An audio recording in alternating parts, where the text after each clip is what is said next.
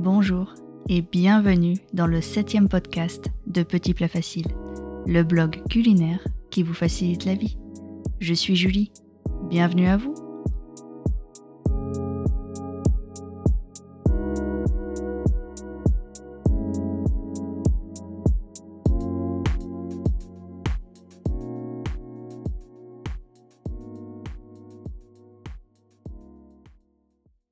Les boîtes de conservation alimentaire sont très pratiques. Elles sont bien utiles pour le transport, le stockage des aliments, le réchauffage au four en micro-ondes.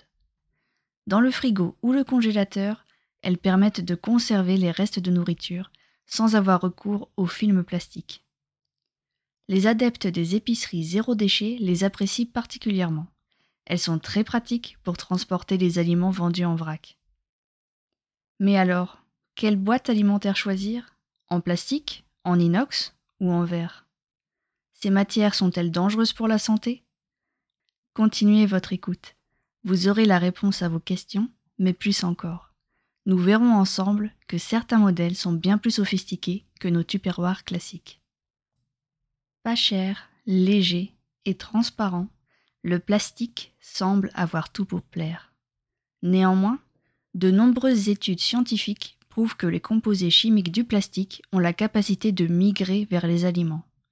Le plus connu est le B P A. En deux mille sept, une étude hispano-américaine montre les effets de l'exposition humaine au bisphénol A. En France, le B P A est interdit dans la composition des contenants alimentaires depuis deux mille quinze. Hélas, ce perturbateur endocrinien n'est pas le seul à éviter. Une étude espagnole de deux mille vingt et un détermine soixante substances migrantes contenues dans les matières plastiques. Si vous souhaitez utiliser des contenants en plastique, vérifiez qu'ils soient bien destinés à l'usage alimentaire. Évitez de le faire chauffer au micro-ondes. Outre sa toxicité, le plastique a d'autres points négatifs. Il se salit facilement, il conserve les odeurs. Le plastique se déforme rapidement, notamment avec les écarts de température. Et enfin, il n'est pas écologique. Le plastique n'est pas recyclable à cent pour cent. De plus, il faut jeter les boîtes au bout de quelques mois d'utilisation. En effet, les bactéries ont tendance à proliférer sur les matériaux plastiques, ce qui représente un danger sanitaire à moyen terme. Malgré le faible investissement de départ, l'achat de boîtes en plastique n'est donc pas une solution économique sur le long terme. Vous possédez des boîtes en plastique qui ne sont plus utilisables pour le stockage alimentaire? Ne les jetez surtout pas. Vous pouvez y ranger les petits objets qui traînent, comme les vis, les clous, les boutons, les pelotes de laine, les bobines de fil de couture, et cetera. Transparente comme sa cousine en plastique, la boîte de conservation en verre n'est pas toxique. Cette matière est utilisée depuis des milliers d'années. De ce fait, il n'y a pas d'additifs nocifs. Le verre a de nombreux avantages par rapport au plastique. Le verre est neutre, il n'altère pas les saveurs des aliments. On peut le recycler à l'infini, il ne se déforme pas avec la chaleur ou le froid. Et enfin, il est pratique à nettoyer. Fini les odeurs et les graisses persistantes. Hélas, il souffre de deux inconvénients majeurs. Il est lourd et facile à briser en cas de maladresse. Sachez que les modèles en verre borosilicate sont plus robustes que le verre classique. Certains modèles peuvent même passer au four, au micro-ondes et au congélateur. Les boîtes de conservation en verre sont plus chères à l'achat, mais beaucoup plus durables. Elles sont particulièrement indiquées pour le stockage alimentaire domestique. En effet, elles sont trop lourdes pour les sorties pique-nique. Beaucoup moins connues, les boîtes alimentaires en acier inoxydable sont pourtant des concurrentes de choc. Elles combinent tous les avantages du verre et du plastique, sans leurs inconvénients.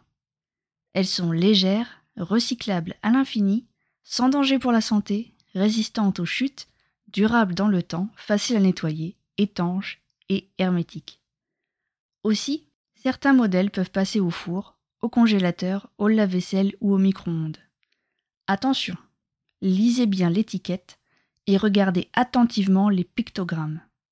En effet, l'inox ne doit surtout pas être mis au four à micro-ondes s'il n'a pas été conçu pour cet usage. Vous risqueriez de déclencher un feu d'artifice dans votre cuisine. Dans la version écrite de ce podcast, vous pouvez retrouver un petit récapitulatif des principaux pictogrammes. L'adresse du blog est h t t p s deux points slash slash petit tiret plat tiret facile point com. Attention, petit plat facile est écrit au pluriel. Mais revenons à notre boîte alimentaire en inox. Bien sûr, nul n'est parfait. L'inox n'est pas transparent. Ses parois opaques ne permettent pas de voir ce qu'il y a à l'intérieur.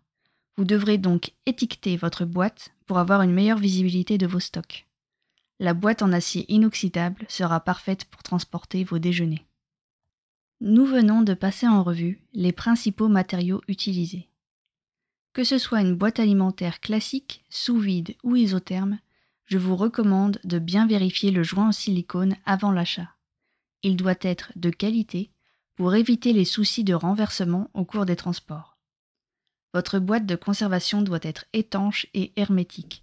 De même, assurez-vous de la qualité de la fermeture du couvercle. Outre les matériaux particuliers, il existe aussi des boîtes alimentaires techniques. Commençons par la boîte de conservation sous vide.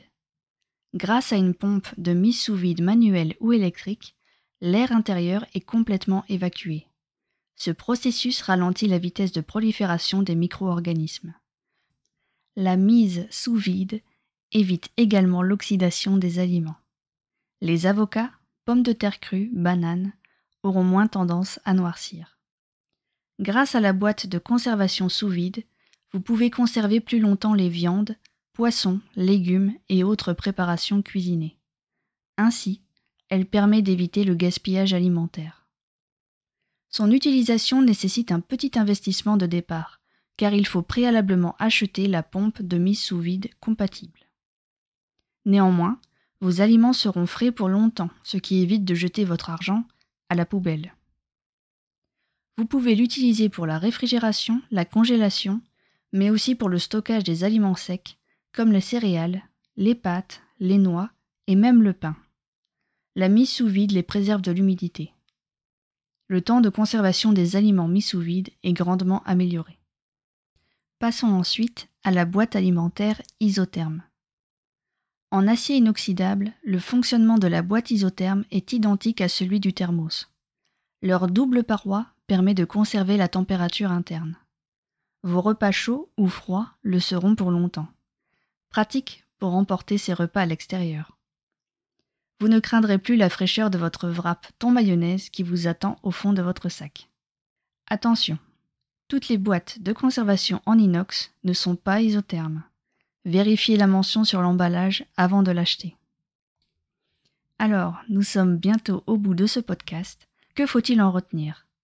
Eh bien, chaque type de boîte de conservation alimentaire a ses avantages et ses inconvénients. Choisissez en fonction de votre usage et de vos préférences. Pour vous y retrouver, je vous ai laissé un petit tableau récapitulatif de la version écrite de ce podcast. Cet article est disponible sur mon blog Petits Plats Faciles. J'espère que ce guide vous aura aidé à faire votre choix parmi toutes les offres disponibles sur le marché. Ce contenu vous a plu ? Alors, je vous invite à le partager à tous vos amis qui sont un peu perdus face à toute l'offre des boîtes alimentaires. Il ne me reste plus qu'à vous dire à très vite sur Petits Plats Faciles.